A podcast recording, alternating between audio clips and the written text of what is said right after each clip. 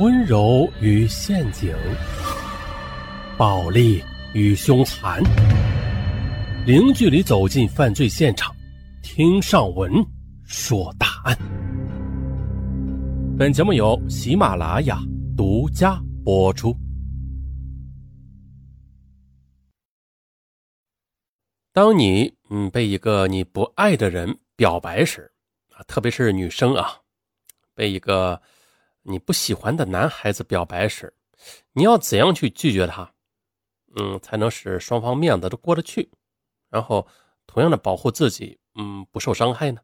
那下面这个案件是一个反面教材，嗯，希望各位听友通过这个能悟出一些什么东西，特别是一些年轻的啊少男少女们。那二零一三一四，哎，这几个数字它的谐音是什么呀？三秒钟，三二一，好，大家应该想到了啊。二零一三一四，爱你一生一世嘛。呃，同样的，这个也代表一个年份，二零一三年一月四日，被号称为万年真爱日。所以说呀，今天的这个案件就发生在。二零一三年啊，二零一三一四，爱你一生一世，这对于很多人来说啊，这应该是浪漫而且温馨的一天。但是，这对于许露露而言，这绝对是不堪回首的一天。同事李林双求爱不成，恼羞成怒，在办公室内将房门紧锁，用事先准备好的一把尖刀刺向了许露露。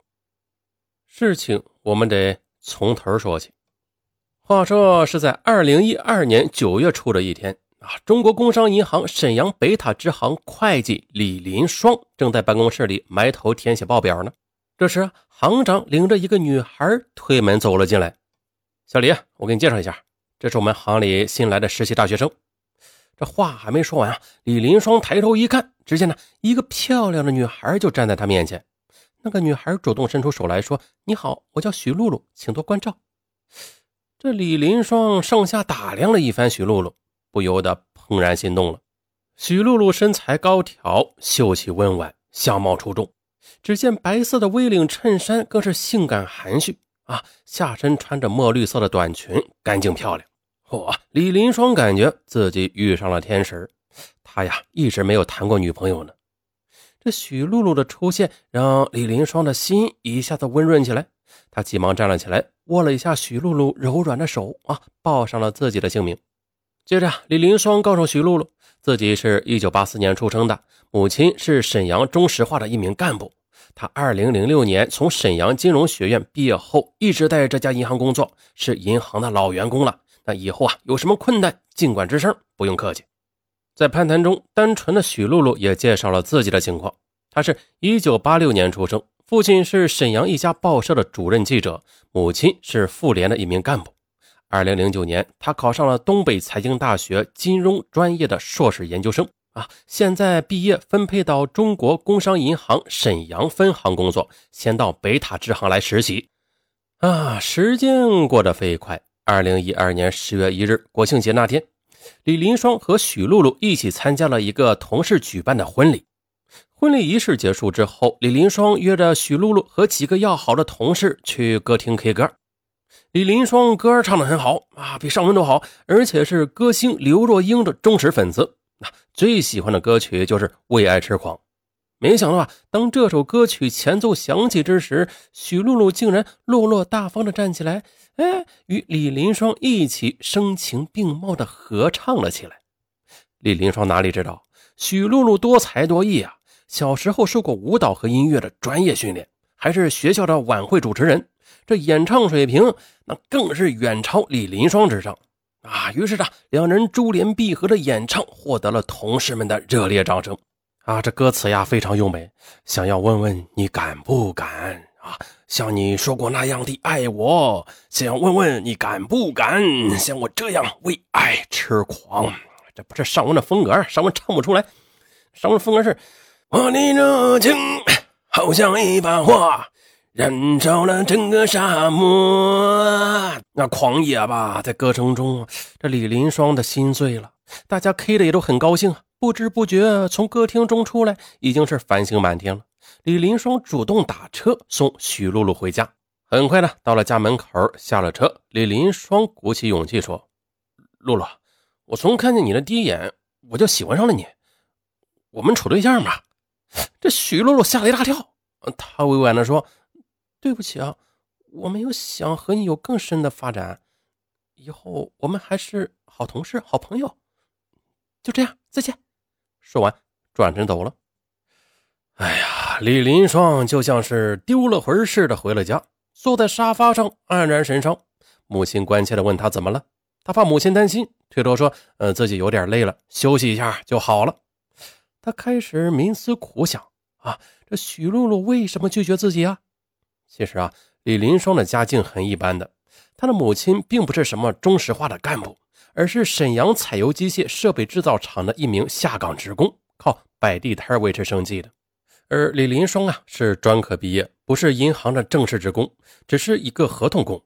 可是为了自己那点可怜的虚荣心，为了不破坏许露露心中的美好形象，他隐瞒了这些。嗯，许露露没有轻易接受自己的爱，这正说明她很矜持啊，不是那种轻浮的女孩。哎，他这是考验自己呀！啊，对，他要看自己接下来的表现呢。啊，就这样的辗转反侧想了一宿，李林双得出这样的结论：他决定迎难而上，接受考验，用自己的真情来打动许露露。果然呐，此后李林双对许露露是更加的关怀备至了。每次两人在门口或者电梯口相遇啊，他便主动停下脚步，礼貌的摆手让她先进。啊，有时中午许露露和同事逛商场逛累了，这李林双就会恰好出现，哎，与他们在街头偶遇，啊，适时的递上康师傅冰红茶，啊，再就是有时候许露露晚上加班，嗯，李林双也找借口赖在单位里不走，陪着许露露。二零一二年十二月初的一天，李林双订购了两张沈阳棋牌山冰雪大世界的滑雪票，拿着滑雪票来到银行。趁着办公室人少的时候，他把滑雪票拿出来，放到徐露露的面前，热切地注视着她，那目光啊都发绿光。哎呀，上面隔着屏幕都能感觉到，哎呀，那火辣辣的心呐，火辣辣的情，火辣辣的小辣椒，这透着心里红。哎呀，徐露露觉得这正好是拒绝李林双的机会，便冷漠地说：“谢谢你的好意，你的意思我懂，但是你真的不要再这么做了。”我们之间只能是同事，不可能处朋友的。说着，许露露便把滑雪票送回到了李林双的桌子上。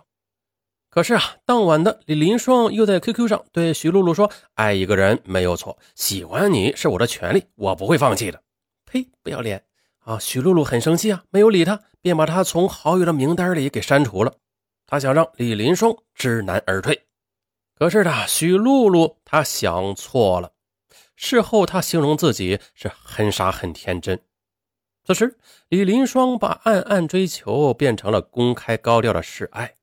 他偏执的认为，只要自己在单位所有的同事面前造成一个他已经与许露露谈恋爱的事实，那就会得到大家的公认。到时候，许露露也就不好意思拒绝了。呸！不要脸。李林双便开始不顾及任何同事在场，甚至故意在同事面前大肆张扬的与许露露的恋情。